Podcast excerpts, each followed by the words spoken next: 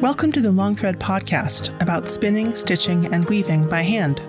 The podcast is presented by Long Thread Media, publishers of Handwoven, Piecework, Spinoff, and Little Looms magazines. Find us online at longthreadmedia.com. This episode is sponsored by Treenway Silks. You'll find the largest variety of silk spinning fibers, silk yarn, and silk threads and ribbons at treenwaysilks.com. Choose from a rainbow of hand dyed colors. Love natural? Their array of wild silk and silk blends provide choices beyond white. Treenway Silks, where superior quality and customer service are guaranteed. I'm your host, Longthread Media co founder Anne Merrow. Lydia Christiansen and her husband founded Abundant Earth Fiber in 2014 they wanted to support their family doing work they loved, and they also wanted to be part of the movement of valuing small batch wool from the sheep and the shepherds who raise them through shearing, milling, and all the way to the consumer. Abundant Earth Fiber has partnered with Longthread Media to offer 25% off store wide until August 15th for our all access subscribers. So, your company is Abundant Earth Fiber, and one of the things that you do is that you're a fiber mill. What does that mean exactly? Ooh, for us, it has meant a lot of different things over the years. And I have a hard time answering that because we might be like not a traditional fiber mill today, the way people, you know, think of it. But in like the general sense, we process wool and we turn raw wool into yarn and roving. So one of the reasons I asked is that I think it means different things to different people. You yeah, know, if you yeah. if you know somebody who's getting yarn, they get it from the mill, or if you're a spinner, you might send a fleece off to the mill. Yeah. But you do a whole range of different things. So, for one thing, when I look at your site, I notice that you are not just processing for other people, you also offer yarn and fiber yourself. Yes. Then you also you know pair with local farmers and are actively sourcing your fiber so it's not just a question of i take what you give me and i give it back in a different format so, the common thread from the beginning of creation of our mill is that I felt really drawn to creating something with this natural material. I want to work with wool. And I'm not a farmer. A lot of cottage mills are farms that bring the mill in as like a value added opportunity to do the service for local farms and stuff like that. Kind of that's where we're different because I was a school teacher and I was looking for something more personally re- rewarding, you know. And uh, it's a, it was like a huge career change in a career path, not just in a value added retirement job or whatever, which is, you know, we kind of see that a lot. So we're all in. And then that's a big difference because then we have to feed our family, we have to provide for our kids, and we do that solely through the mill. So, what I learned early on is that doing custom processing and wholesaling products is kind of for for how labor intensive the work is that's a break even. And that you know we have to have a retail product to make this work sustainable. And this is the work that i care about and want to do. So so that's why we do sell our own products and we limit we have a cap on how much wholesale but also how much custom we actually do. So we have a pretty short list, I'd say, of farms that we work with, and we do their annual clip, and we have a great relationship and really proud of the products that we make for them. But we're not a traditional cottage mill in that we have open doors to taking like small batches. We don't do that. So a lot of people, when they're envisioning making a life change, think that they're going to go and get a farm and that they're going to be shepherds. But yeah you took this in a different direction. What was it about having a mill that was really appealing to you? Oh, that's a great question. So, for our family, my husband and I both were at a, a crossroads where we were looking for change and our careers were kind of draining us. And a lot of people feel that. A lot of people have experienced that and can relate with that. And what I was doing in my personal time was learning how to hand spin. It just happened to collide with that time period in our life.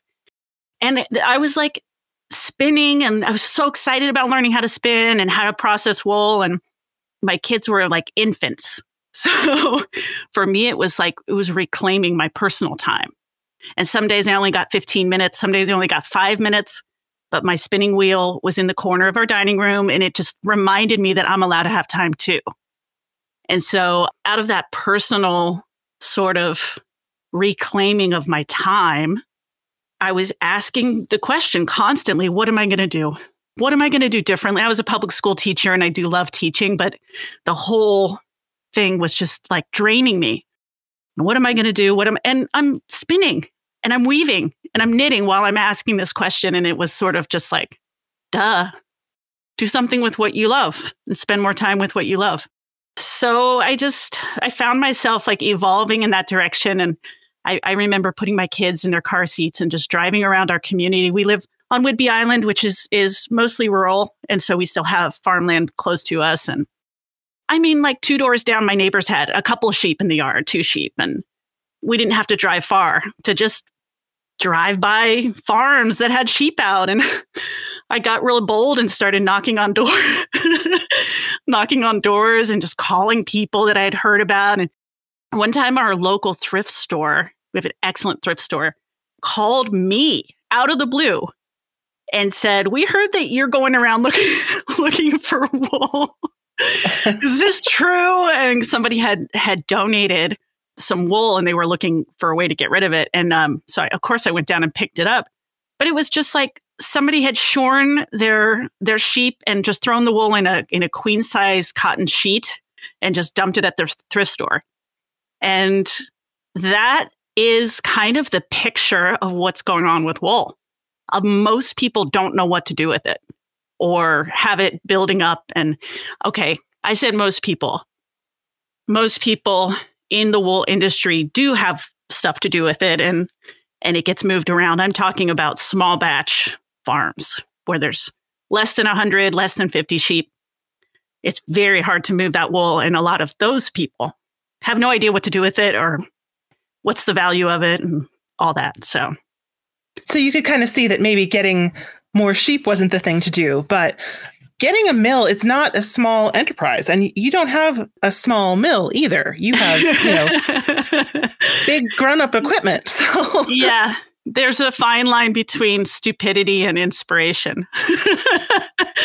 Very fine line i just um, my talents kind of were pointing in that direction and um, i was very drawn to it and um, kind of had gone down this path to learn about the wool in my community and and how to work with wool. I had taught myself, you know, how to wash it and card it by hand and really not very well if I went back in time and looked at what I had done back then. It really wasn't that good at it, but I understood the process and was just super drawn to it. And honestly, that's a really dumb reason to buy a mill.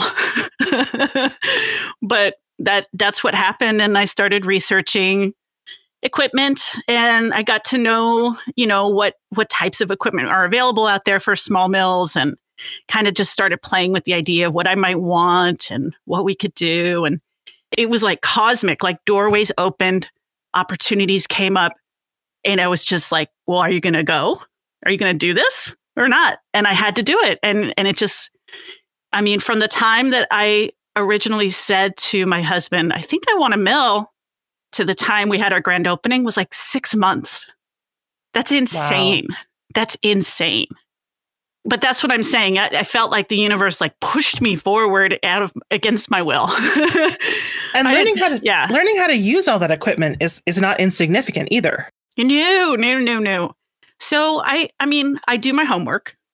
I did my research. I traveled around and visited other mills and I spent I spent quality time taking notes and observing and asking questions and formed some relationships with a couple mentors that I felt like, you know, I had on my side to call for help when I needed it. You know, I felt like I had built up a little bit of support in that way, but that was it. It was a crazy, fast transition from having this idea and then standing in the mill looking at my machines wondering what I was going to do. So, but it just it was natural to me and I just got to work and I worked very hard and there was a period of about it's hard to measure at 12 to 18 months where I worked 16 hour days, seven days a week.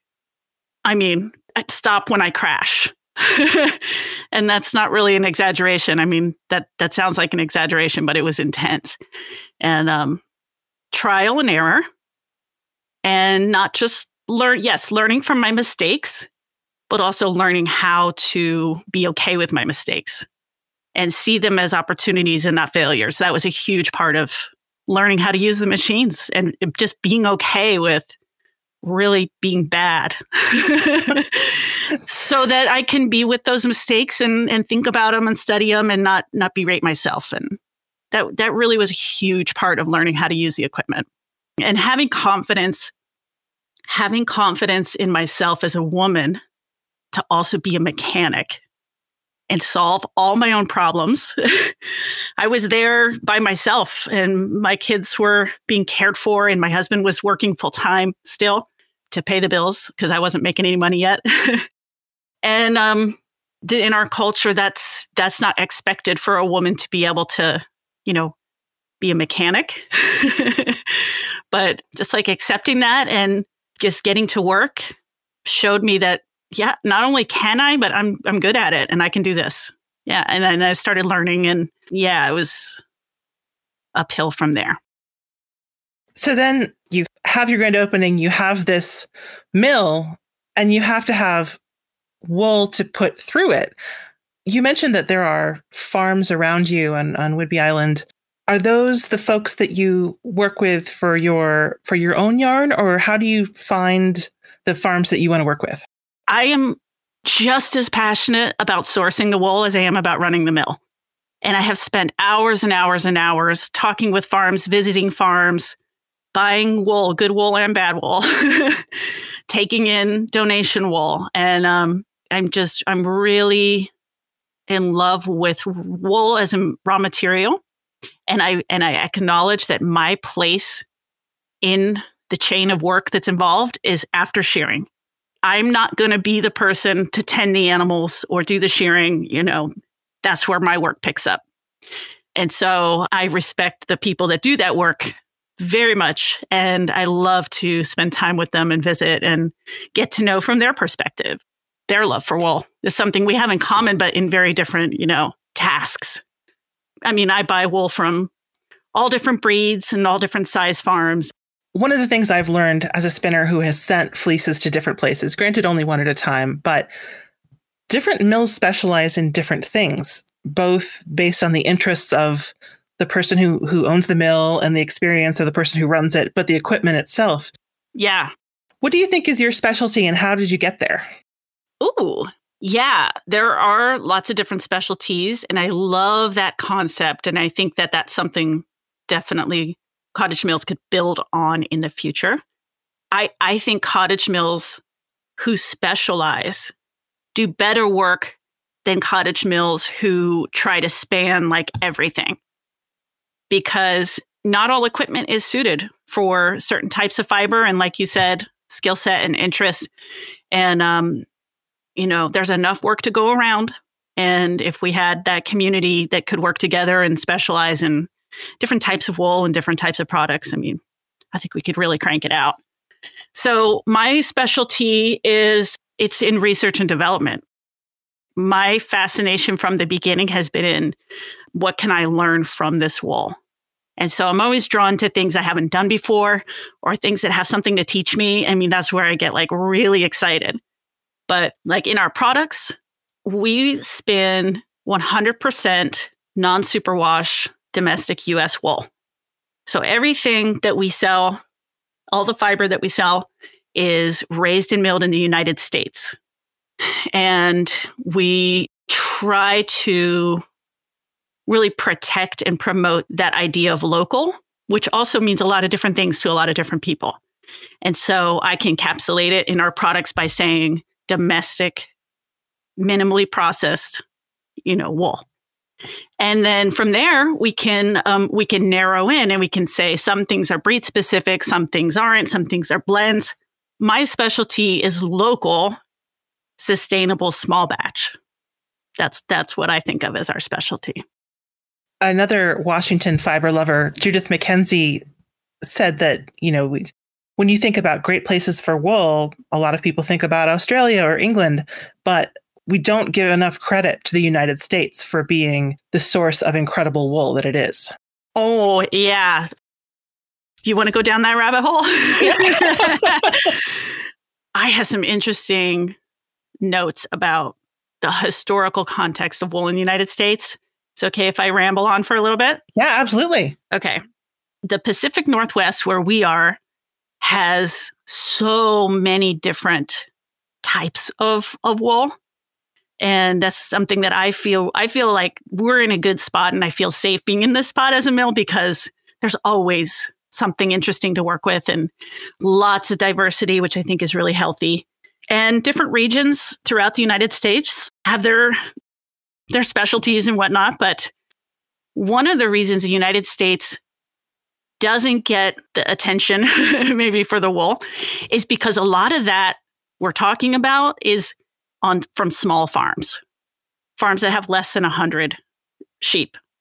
And those small farms and the small batch community that I'm really involved in doesn't register on the radar of data and statistics that, that get measured in the international and global markets and stuff like that.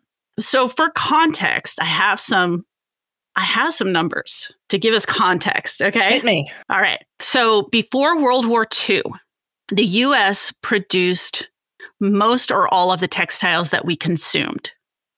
There was lots of textile production going, going on. There was lots of farming going on. We raised and milled everything that we needed also as consumers. So it was easy to find US made textiles. During World War II, the government discovered that we weren't producing enough wool to outfit all of our soldiers. There was a lack wool socks, wool coats, wool blankets, and we were coming up short. Knit your so, bit. Yep, that's right. So after World War II, a subsidy was created to incentivize wool production. And it was called the Wool and Mo- Mohair Subsidy. It survived into the 90s, the 1990s. And basically, farmers could submit their receipts to the US government for pounds of wool sold. And then they would get a check back, dollar for dollar, on what they sold, doubling the value of wool to the producers. However, this hardly needs to be said, but the problem with that is that it really incentivizes the large corporations, the huge mega farms who can command a higher price per pound at auction than the small family farms who are selling to their neighbors or their, you know, local communities or whatever. They're not getting as, as high a dollar per pound, so they're not getting the subsidy in the same proportion. I can't remember the number, like two or four recipients of that subsidy who were accepting 80 to 90% of the funds that were given out. And then everybody else were, yeah, you're getting a check and it doubles the value of the wool. But what it also did was create a dependence on that and not really benefiting the, the healthy ecosystem of production on different scales. So don't we just see that in like every industry now? I mean, isn't that like a tale that's on repeat? That we know from from looking at all this that diversity does create balance, and the more diverse the system can be and is allowed to be, the stronger and healthier it is, and it can grow. So, another oversight that the legislators who created that subsidy had was that at the same time that that was going on, the suburban boom was happening, and so people coming home from the war were getting jobs in the city, buying suburban houses, and farms have been on decline since the 30s. So they here they're boosting production, but also dwindling in the number of farms that existed. So the USDA publishes reports every year on all these data points, you know. So according to the USDA, in the year, uh, so in the year I was born, in my lifetime, domestic mills processed just over 115 million pounds of wool. And we used all of it. We used it domestically. We produced more than 115 million pounds and we used it. In 2016, two years after we started our mill, the US processed 15 million. Wow. Dramatic, right? Yeah. It's not just a statement about wool use, it's a, it's a statement about our culture. And before you said we made it and we used it, are we using that whole 15 million pounds? Um, no. We're exporting more than half of it to be processed overseas. and then buying back in finished goods. So that shouldn't be too surprising. I mean, we know that most of textile production is outsourced. That's like a dramatic number 115 to 15 in my lifetime, but we have seen in the past 5 years an uptick. So whether that's going to like hold, I mean, it's there's an there's a sense of optimism from the people that I talked to about this. But uh, so I'll give you one more number. In 2021, the total amount of wool shorn in the US was 22.5 million. So interesting that the USDA was telling like how much we shear instead of how much we're using and, and processing. Um, I think I'd have to dig a little deeper to find that number, but that's kind of what they were advertising is here's what we're shearing. So still interesting to know that. And it is amazing also that in a way it's kind of separated the difference between what's happening at these really big scales and what's happening with crafters and small right. mills because we're not, probably not even a blip. Not even in those numbers. The small farms and small farms to the American sheep industry are, are flocks of 100 or less. And the people that I work with are usually 50 or 60 or less. These aren't registered in those numbers. I mean, these are those numbers are a reflection of the ranches who can bale their wool and sell it at auction. And that's where that data comes from. So, and also for perspective, the average price of that wool that was sold in 2021 was $1.70 per pound. And that sounds bad, but that's up. I was the re- the reason I didn't Where it's react been. was that the first fleece I first fleeces I bought as a hand spinner at, and some of them were blue ribbon winning fleeces I paid 5 or 6 dollars for. So when you say a dollar I think oh well that markup doesn't seem that high to me. So when you say it's a dollar something and I was paying $5 a pound, holy mackerel. I mean, how much was the poor farmer spending on yeah, giving me this hand this hand spinner's fleece? Yeah, right. So valuing wool is complex. And valuing wool in the small batch, what I from what I hear, I mean anecdotally, is um, farmers would be happy to cover the cost of feed, or they'd be happy to cover the cost of medical, you know, sub to, to subsidize the care of the sheep. Because sheep are multi-purpose animals, they give a lot to the farm. The farms aren't usually looking for the sheep to earn their wages 100%. It's common, especially in small batch, that just a little something just to cover the cost of shearing or, you know, pick one line, line yeah. item of care and just cover that. Most people seem to be happy with that level. But in the 90s, the average price per pound was $10 or more because wow. of the wool subsidy. A journalist published an article called The Golden Fleece. It was, it was a huge, impactful expose about the wool and mohair subsidy. And it had an impact in Congress. And Congress sort of like, were like, huh, huh, wool subsidy? Okay, let's get rid of it. and, and it like, it just wiped out a huge percentage of those those small farms that were at the bottom of the list, you know, who were just getting by because of the subsidy, selling their farms, moving on, do something different. That was a game changer for a lot of people that that that went away. But it's hard to judge if that's a good thing or a bad thing because we want wool to be able to stand on its own, right? Yeah. So, but it but it did change the landscape a ton and then we lost we lost a lot of farms because of that in the 90s we also lost mills who can't get that wool anymore or can't process it at the same price. And one guy I was talking to um, runs a wool pool, and he said it was like overnight you could get $10 a pound for your wool, and then the next day, 10 cents a pound. It was like, it was that dramatic, and it was just like instantly. So I wasn't there. I didn't own sheep at the time. But a lot of the farms we buy from say they remember sending their receipts in. And that was like a huge change that that impacted a lot of the smaller farms. Yeah, so we love wool. We love our local farms. We love the craft, and yet and yet wool isn't recognized in our country as a valuable commodity. Dilemma. So we've talked about some numbers. So I'm just going to ask, how many pounds of wool do you usually work with? Um, it's fluctuated over the years depending on how many employees we're running or you know which direction we're kind of focused as a business. But on average we do 50 to 100 pounds a week. So i'm going to say 300 pounds a month is a pretty comfortable average. And that's finished clean product. So and we've been talking about this in terms of wool and wool mills but for most people who buy it wool mill is sort of synonymous with yarn factory. and I notice sometimes that I think that there's a difference between yarn, even even yarn from a mill that was designed by a hand spinner and yarn that comes from a more large repeatable background. So when you're designing your yarn, what sort of traits do you want it to have? Oh yeah. Oh my gosh. Good question.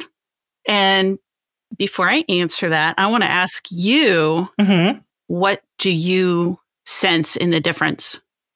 Is the difference in yarn that you work with or that you spin, fiber you spin between like a, I would call it a commercial yarn versus a minimally processed small small mill yarn or something like that. Right. In some cases, I find that it's a little bit more consistently inconsistent. So, if, so if you get commercial yarn, sometimes you'll get a spot where there's like this big slub or break or blah in the middle of it. And when I get minimally processed yarn, sometimes it's a little bit more there'll be a little bit more twist in one part, a little bit less twist in another part, but it's that way throughout. It feels livelier to me, um, mm-hmm. probably more elastic is is mm-hmm. part of what I'm mm-hmm. saying. I think even when I get worsted spun small batch, it tends to be a little bit more lofty. Yeah. Yeah. So that's just off the top of my head. Yeah. But there's no, just a look when you look at it. It just looks bouncier. okay. Okay. So I have a lot to say on this one. Some technical stuff and some not technical stuff. To answer your original question, processing small batches for me, the big difference for me is that I'm standing as a mill in the middle of these relationships with farmers and with handcrafters. I'm standing between those people who are raising the wool and people like yourself who are buying and crafting with it. Incredible talent on both sides of me. And I want to I want to deliver. I want to I want to be able to communicate with everybody and deliver something meaningful to handcrafters. And what's meaningful to me is preserving the the natural value of the wool, the complex attributes in wool, and also nourishing our sense of community. The small batch community are farms, mills, and handcrafters. And that's a really tight supply chain. And it can be a really successful and productive supply chain if there's quality work being done and you're delivering a meaningful product to your buyers, of course. And so what I'm trying to do is like do service to the raw material and the diversity that's available in wool, and then also serve it up in a way that knitters are just going to be thrilled with. So, small batch wool is it's satisfaction, it's hard work, and it's meaningful craft in the end because it connects us to the natural world and it connects us to each other as human beings something that I like to something that I like to do, especially with with younger people, with with kids and even teenagers. I've done this, um, but also it's fun with adults. Is to just say, close your eyes and think about wool and what does it look like. And there was a time in my life when I, I don't know, without it being a sweater or a hat, I didn't know what a fleece looked like. I wasn't raised with that background. And there was a time when I didn't know. And for a lot of people, where the raw material comes from and how it's connected to our natural world is really abstract. And then you open your eyes and look around you in the room that you're standing in. Can you tell the difference in the things around you? Can you tell the difference between the things that are made by machine and the things that are made by, by hand? There's a huge discrepancy most of the things in our life are made by machine and it can be it can be a real exciting and also challenging thing to identify things that are made by hand I would love to know if other people do this, other fiber artists do this. I've never asked this this question, but when I go like to the grocery store, sometimes I just like stare at people's clothing, look at their coats, and I'm like, what kind of yarn is that? Is that a two ply? Is that a cable? Is this, is anybody do that? Is that just me? Am I weird? but being able to see the natural world around us is is something that we're not really trained to do because we're so inundated with synthetic and machine made things. Small batch wool puts us in direct contact with not just the raw, the natural material, but that's that narrative and those relationships show us where it came from and how we as human beings are connected to this earth that we all depend on equally. Do you remember in, I think it was 2017, we had a solar eclipse? Mm-hmm. Do you remember that? Yep. This isn't fiber related, but it was like just like changed my life, I think. it was the summer. It was like August, maybe 2017. And it was like a normal hot summer day. We all knew solar eclipse was coming and like everybody was outside and and doing their their view boxes and things like that. And um I don't remember experiencing a solar eclipse before that moment. But we went from like a warm, cheery, sunny day to the sun being darkened and it was cold and dark and my I just felt dread. There was like this just this this isn't natural. it was it was like the middle of the day and the sun just went black. I mean, we've been in like rainstorms where it's like dark when it's supposed to be sunny, but this was different. The sun was blacked out. And for few minutes that we experienced that, I just had like this sense of my human dependence on the sun. And everybody that was outside, everybody that I ever knew in this life has the same fragile dependence on the sun. What what do we take for granted more than the sun? and yet we all depend on it equally. The sun gives energy and life to our planet. It moves water in cycles and water gives life and sun turns water to sugar for plants to make their own food and and Jeanne Carver over at the Imperial Stock Ranch in Eastern Oregon oh, mm-hmm. talks about how they're sunshine sheep because That's the sun right. makes the grass go and and the sheep eat the grass and so the wool is directly coming from the sunshine as well. That's that's right. I, I was standing on a private farm in Oregon talking to the shepherd, looking over his beautiful pasture, and he says to me, I don't I don't farm sheep what what do you think I farm? I was like, I, I, don't know. Oh, it's soil. It's soil. You know, you take good care of the soil. Then and he was like, no, no, you t- you can take all that. It's the sun. I'm farming the sun. I'm farming the energy that's moving through all these living. They're doing all the work. he, that, he's farming energy, and how much control do we have over that? We have none. We depend on it, and our place is like we're here to facilitate these natural cycles that are around us all the time and we depend on. And the natural world is the one constant in all of our lives from birth to death that we depend on equally as human beings, unbiased dependence as human beings. And so, if there's anything that would bring us together as humans, I think it would be the natural world. And sharing our responsibility to care for it. And um, the small batch community is is in such a good place mm-hmm. to do this. Yeah, because, you know, because it, we're small. We're small. We're not a we're not a huge, complicated supply chain.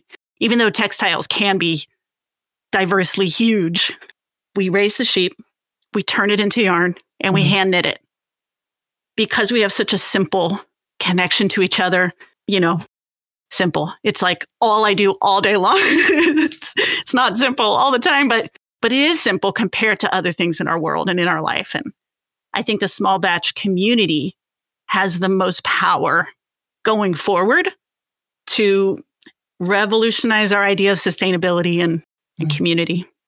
That's meaningful craft. That's small batch to me is mm-hmm. it's more than just the yarn. It's more than just the breed or the fiber traits, which is a whole nother thing we could talk about. I, I mean, right. I love it all, but really what it what the small batch wool community is about to me is bringing something meaningful into your own craft and connecting with the other people who are involved in it.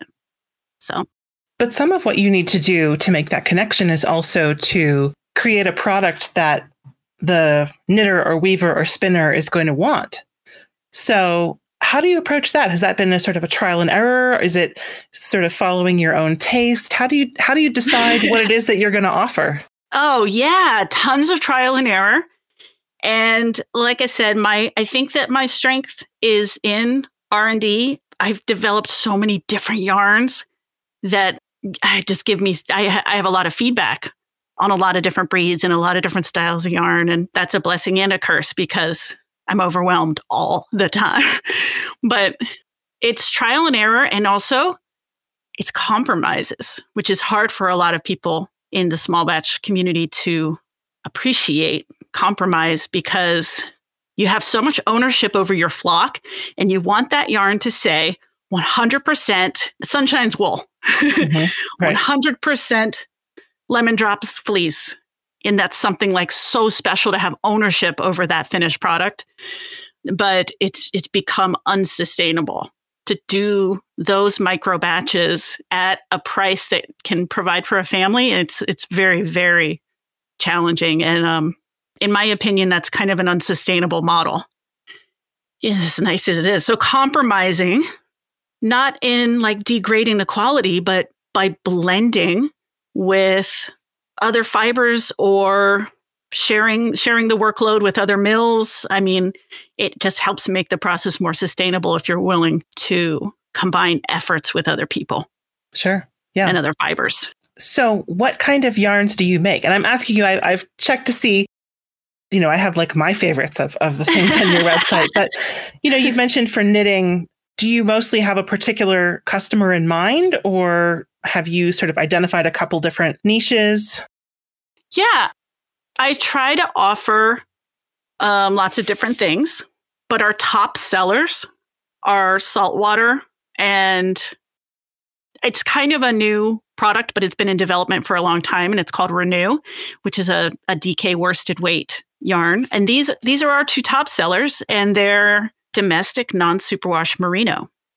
And we do all the dyeing here, and we do all the spinning here, but we purchase the wool already washed and combed into tops. So here's another thing. Here's a technical side of what makes small batch different from from large scale okay? A commercial yarn factory would take the same top and spin it into yarn. What we have what's called a semi-worsted process. And these these words get so confusing because there's overlap between like gauge of yarn being worsted and like pro- anyway it's confusing but i'm just going to tell you the words and you can figure it out later Most cottage mills are preparing semi worsted or woolen spun. Semi worsted would be a process where you card the fiber, you draft it, and you spin it. Whenever wool gets combed, all the tiny little neps and oils get shaken out. And for small batch mills, it's really not feasible to own a comb. It's very, very rare. It's so expensive to do the labor, but the machinery is so expensive. And there's really only a handful of people that I know who have one at the small batch scale. So, small batch, semi worsted, allows more air to get trapped in between the fibers. It's something like midway between a woolen and a worsted. And that texture that's like right in there in the middle, where you're blending a top with a local wool, it opens up the fibers just enough to give you this this sense that they're like alive. Like they have like they feel different. They haven't been like packed down and compressed and like totally worsted out. You yes. know? Yeah but they're also not woolen spun jumbled up a little scratchy like short staple. It's not woolen either. It's somewhere right in the sweet spot right between so that texture is is really special. And a lot of people describe it as like having soul because you can you you not just can feel the difference, you can smell the difference in in minimally processed. It doesn't smell like chemicals. It doesn't smell like uh, you know perfectly clean all the time. Sometimes you can smell the lanolin, and um, that just gives it like a living quality. You know. So, another thing about bigger batch commercial yarns is that for centuries, the commercial wool industry has bred for white because it's easier to dye. But one of the things that I see more in small batch, and I'm, you know, looking at, at your website, yeah. is that it's not Yeah. just all white, so that there's a natural color as well as the sort of the white. Yes. This is like to me personally in my own in my own handcraft the most fascinating thing about wool. Not only does it have it has elasticity, it has absorbency, it's hydrophilic, it's got like all this like temperature control, all these fancy attributes naturally in wool, but then it also has all these design elements like crimp and micron and color. And the huge range of color of natural I mean, I love. I'm. I live near Seattle. I like grays. I like. I like naturally subdued colors, and that's what I tend to wear. Um, so I'm drawn to it. It's so fascinating to me that sheep and fiber animals can produce colors ranging from white to browns to black to everything in between, silvers and taupes and rose grays, and I mean, to me, they're all beautiful. Yeah. I like to work with them as much as possible, to, but to be honest, they're very special and they're very rare.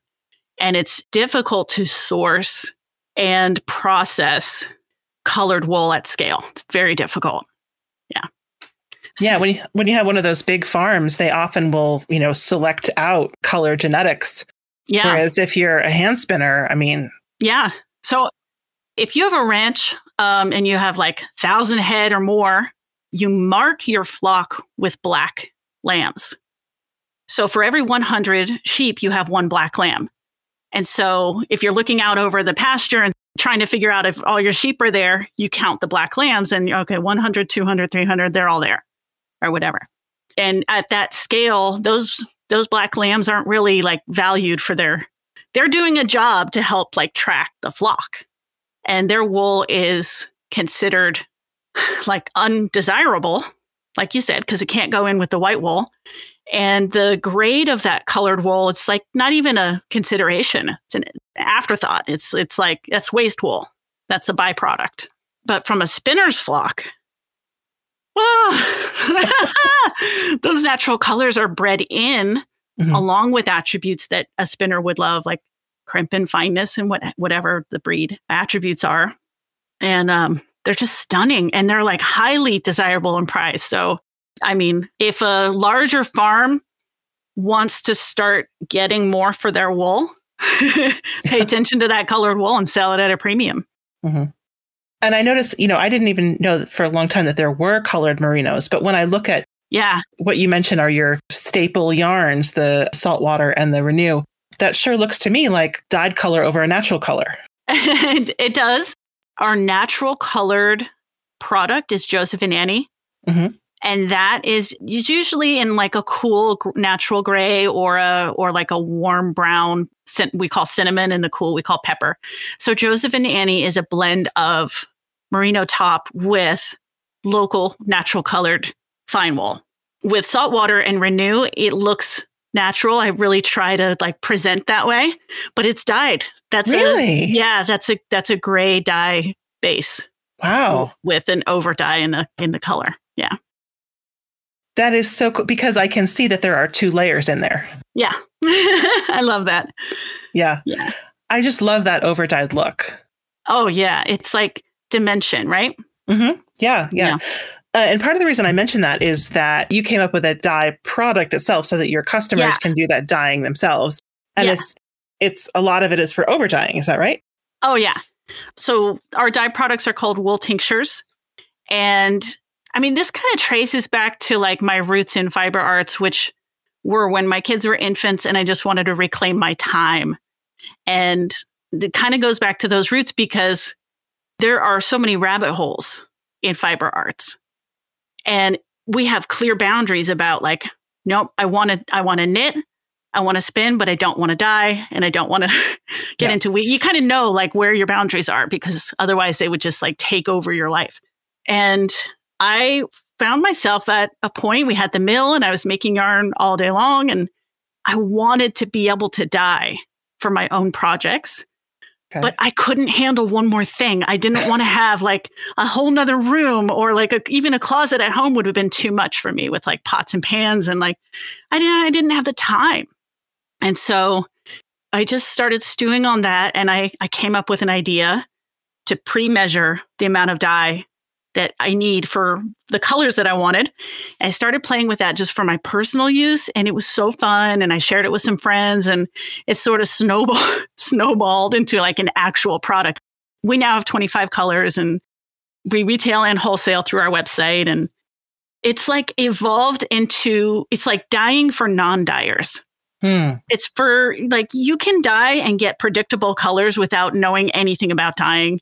And it only takes a few minutes. And it's sort of, you know, reclaiming yourself as a fiber artist to know I don't want to spend time on this, but I still want to have a custom dyed skein or yeah. I still want a certain color for a project. And, and um, a lot of people are sensitive to their stashes. Mm-hmm. Right. And like we have, you know, so much yarn that we we love but we're not using, or maybe the color has changed or it wasn't what we expected. I get calls a lot from people who buy a hand dyed skein and it's not at all what they thought it was going to be or or whatever. And wool tinctures give you like a really quick solution to changing, over dyeing, like you said, fixing color and and really it's about just yeah, reclaiming your time and your space so you can be a, the kind of fiber artist that you want to be. And if you want to be a dyer, these might not be right for you because they kind of take all the work out of it. Well, a lot of people that I know who are dyers who want to have a repeatable color start with um, a solution. So you mix up these solutions of 1% right. and something, something. Yeah. But then you're all done and you have these you might as well be living in an old fashioned apothecary because you have all these jars. yeah. Yep. And drip marks and yeah, masks and gloves. And this takes all that out of it. Mm-hmm. It's super safe and it's super easy. I mean, I do it in my kitchen and even if my kitchen's a mess, I can still do it in my kitchen. well, I mean, that's a good point because I think a lot of people, when they think, I don't want to be like a, a dyer and buy professional dyes, they think that the only options to them are food coloring or, you know, cake yeah. dye, which is essentially food coloring, which seems safe, but is also pretty limited and completely unpredictable. That's right. Yeah. No, these are professional acid dyes. And I did all the math ahead for everybody. So you don't have to think about it. super, super predictable, super effective. There's loads of people that have used them and sent put reviews up on the website, you know, so you can kind of see what other people's experience has been with them. Not just my word, but uh, and there's some videos up there. You can watch a demo. It's I shortened it so it's like really fast to get the gist. You don't have to wade through a long video. Yeah, it's just it's fun and it's enchanting is the word that like always comes to mind because um, we dye in a unless I need a larger vessel, I dye in a glass gallon size glass jar. And mm-hmm. so you can see the dye transferring out of the water into the wool and kids love that and I love it too. Yeah. but it's fun. It's super fun, super easy, clean, make use of what you have, customize your projects and go ahead and buy that that natural colored brown wool that maybe that's not your color, but go ahead and get it and support that that mill or that farm and then get get the color you want on it later. Yeah. Or if you have two things that you think the texture would go great together or yeah. you know, how many times do you like accidentally run out of yarn in the middle? One time I bought the, one time I bought different dye lots, but that was a different story. But you know, you can yeah. kind of bring them all together under one yeah. happy umbrella. You know, all those little end pieces did, you know, there's how do you have like a barrel full? I mean, I have so many of these little like end balls that mm-hmm. just leftover scraps. You can put them all in once over dime so they're like homogenous color and use them up. Yeah. Weave them, weave them out, knit them up, whatever. One of the things I noticed on your website is that you have a school of wool. Now, you started off as a public school teacher. I'm sure mm-hmm. this is pretty different. Yes and no. Um, I have always wanted to like get back around to my roots in education and i'm just i love teaching and and i don't want that to be gone from my life but it's my life's been pretty full yeah. so um, we're finally i'm so thrilled finally coming to a point where where we can publish this and i feel that i have worked so hard to learn what we've learned here at the mill And there weren't very many opportunities for me to learn from other people. A lot of it is trial and error and like personal experience. And there's social groups and there's, you know, support groups on like Facebook and stuff like that. But where do you learn this stuff? And and I always wanted to come back around to making it accessible and kind of for the purpose of making the path smoother for the next we want this to go on for a long time and we want it to be sustainable and the next generation i sure hope they don't have as hard a time as we as we had yeah. not just hard but expensive too i mean we spent a lot of money to learn what we've learned and to come around and be where we are and um, the School of Wool is right now, it's my gathering place for handcrafters and professionals who have that small batch sustainability mindset and who really care about that and want to like shore up the community. So it's a place to gather and socialize and connect with people, but also learn and learn together. So we're we're using the Mighty Networks platform because they've done a really good job of integrating community with education. Mm-hmm. And as an educator, I, that just means so much to me because I don't want to just like read somebody's text or watch a lecture on a video. I, especially in this community, I need to see what other people are asking and be able to respond to them and learn from their questions and also do group projects and really learn as a community. And I think that is what we really are trying to build here. So currently, mm-hmm. at the time that this is being recorded, yeah. we have two groups set up. One is for raw wool mm-hmm. and one is for spinning. And within those groups, I've been sharing live streams and demos and those groups are going to be upgraded in the next few weeks to course communities. We were talking earlier about wool and how the value of wool seems to have come down, but certainly people in the spinning, weaving, needlework community place a lot of value on wool. And I think I read that somebody valued your stuff enough to actually steal it from you. Can you tell oh me about the Great Yarn Heist? Oh my God, yes.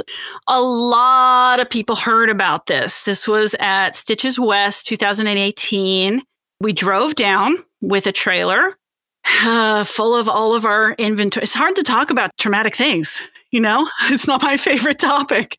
But a lot of people heard about this when it happened, but they didn't hear the ending. I don't feel like I ever really got to tell like the ending of the story. So this is a good, it's a good to tell this story. So we drove down for the show and it was going to be our first time at Stitches West. We were super excited. And the night before setup, our inventory was stolen. We got up in the morning and stepped out of the hotel room ready to like go set up. And it was gone. It was just gone somebody had detached the trailer from our vehicle and it was just gone. It wasn't even like, oh no, the trailer's empty. There was no trailer. It was just gone. And and I still have trouble like processing that moment because it was so traumatic. It was like, no, no, no. That's everything. All that work, all that wool, everything. It was, and it was like, it was more than just yarn too. We had pelts in there and we had like all kinds of products that we were, we were coming to sell and like put our best foot forward. And the funny thing is like five minutes before we had stepped foot outside of the hotel room that morning, my husband and I kind of like, we're taking inventory and we're like, okay, what's the plan for the day? And we just had this moment of clarity where we said to each other, Hey, we don't know how everything's going to go at this show, but we know we're going to show up and we're going to do our best and we're going to go home when it's done. And that was the plan. Go to the show. That's all. Just show up, do your best, and go home. That was the plan. And then this happened, and we were reeling. We were like upside down, and we were able to look at each other and say, just go to the show, do your best, and go home. And so we had, instead of setting up our booth that day, I was like scrambling to come up with a presentation of some kind. And so I went to like a local copy shop and started printing off photos of our mill and our products and like the farms that we work with. And I had some pretty good photos, I thought. I mean, uh, I, I, guess I can't be my own judge, but I, I felt good about that, that we, we were able to just like hang them up on a wall and just stand there on repeat telling our trauma, telling our story and telling our trauma on repeat. And although that was like completely challenging and difficult and like the last thing that we wanted to do, that was the plan. Show up, do your best, go home. And that's what people needed us to do. They needed to explain why we didn't have any product and and like oh. and for every person i mean it was like hundreds and hundreds of people that we were like well we had everything stolen and everybody that we told had to process that in their own way mm-hmm. And i felt like even though that was really hard for for me to go through that i sort of had like this view coming into like picture of who this community is and and how they respond to trauma. yeah. And some some people were like angry and they're like they're going to go get those guys for us and some people were like, "Well, it wasn't our people, was it?"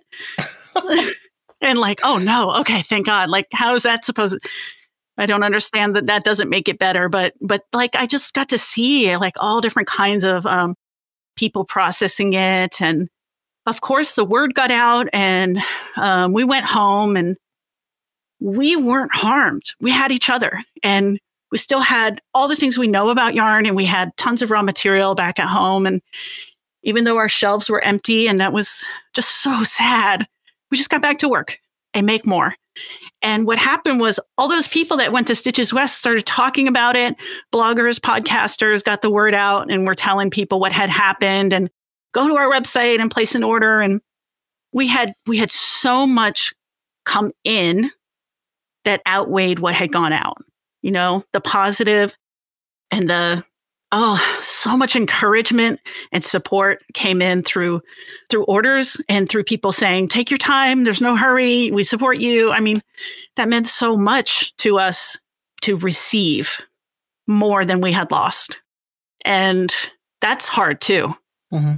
It's hard to receive when when you're the, the kind of person who likes to do things by yourself. Mm-hmm it's it's hard to lose but it's also hard to receive. And so we just had this completely overwhelming like fullness of the story of like you lose but you gain. Mm-hmm. and this community showed itself. There's a lot to be discouraged about. Mm-hmm. we've all experienced a lot of different kinds of loss. And the world isn't it's not easy to look at.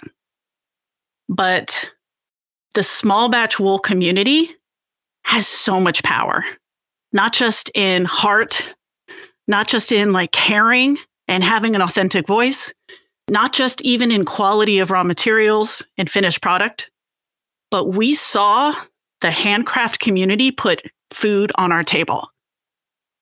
It's nice to say all those things, but you have to feed the family. Mm-hmm. And in the point of like, we lost everything, the community showed up and put food on our table. And so I know from personal experience and also from data that gets published about the handcraft community, we have the financial means mm-hmm. to really create a small batch revolution and change sustainability for the future. To me, that's also an amazing testament to the power of the story because I believe that wonderful wool and, and wonderfully made yarn is special and that that and people respond to that. But people came to your booth and they couldn't they could maybe see a picture of your yarn but they could not experience your yarn and fiber at all. And they right. still had that kind of response. Yeah. Right. That's mind-blowing to me still today. Mm-hmm. power of the story. Yeah. That is the only thing i did that weekend was tell the story. Yeah. that was the hard that was one of the hardest things i'd ever done. Mm-hmm. and how long had abundant earth been open at that point uh, we opened in 2014, so we were four. We were only four years old. Yeah, yeah, yeah. that's pretty young. Yeah, I mean yeah. we're eight years old now, almost. And hey, the past two years don't even count, right? right. Right. So yeah. I still feel like we're pretty young, but we have we have covered a lot of ground. Mm-hmm.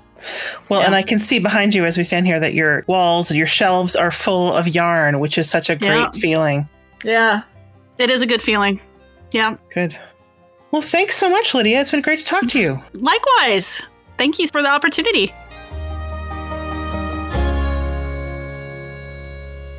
Learn more about Abundant Earth Fibers and their yarns and wool tinctures at abundantearthfiber.com. Through August 15th, 2022, subscribers to any of Long Thread Media's All Access programs can enjoy 25% off store-wide. Visit lt.media slash perk to learn more about this offer and our other All Access benefits. Thanks to Treenway Silks for sponsoring this episode. Thank you for listening to the Long Thread podcast. If you've enjoyed this episode, please rate the show and leave us a comment on Apple Podcasts or your favorite podcast platform. Thanks again.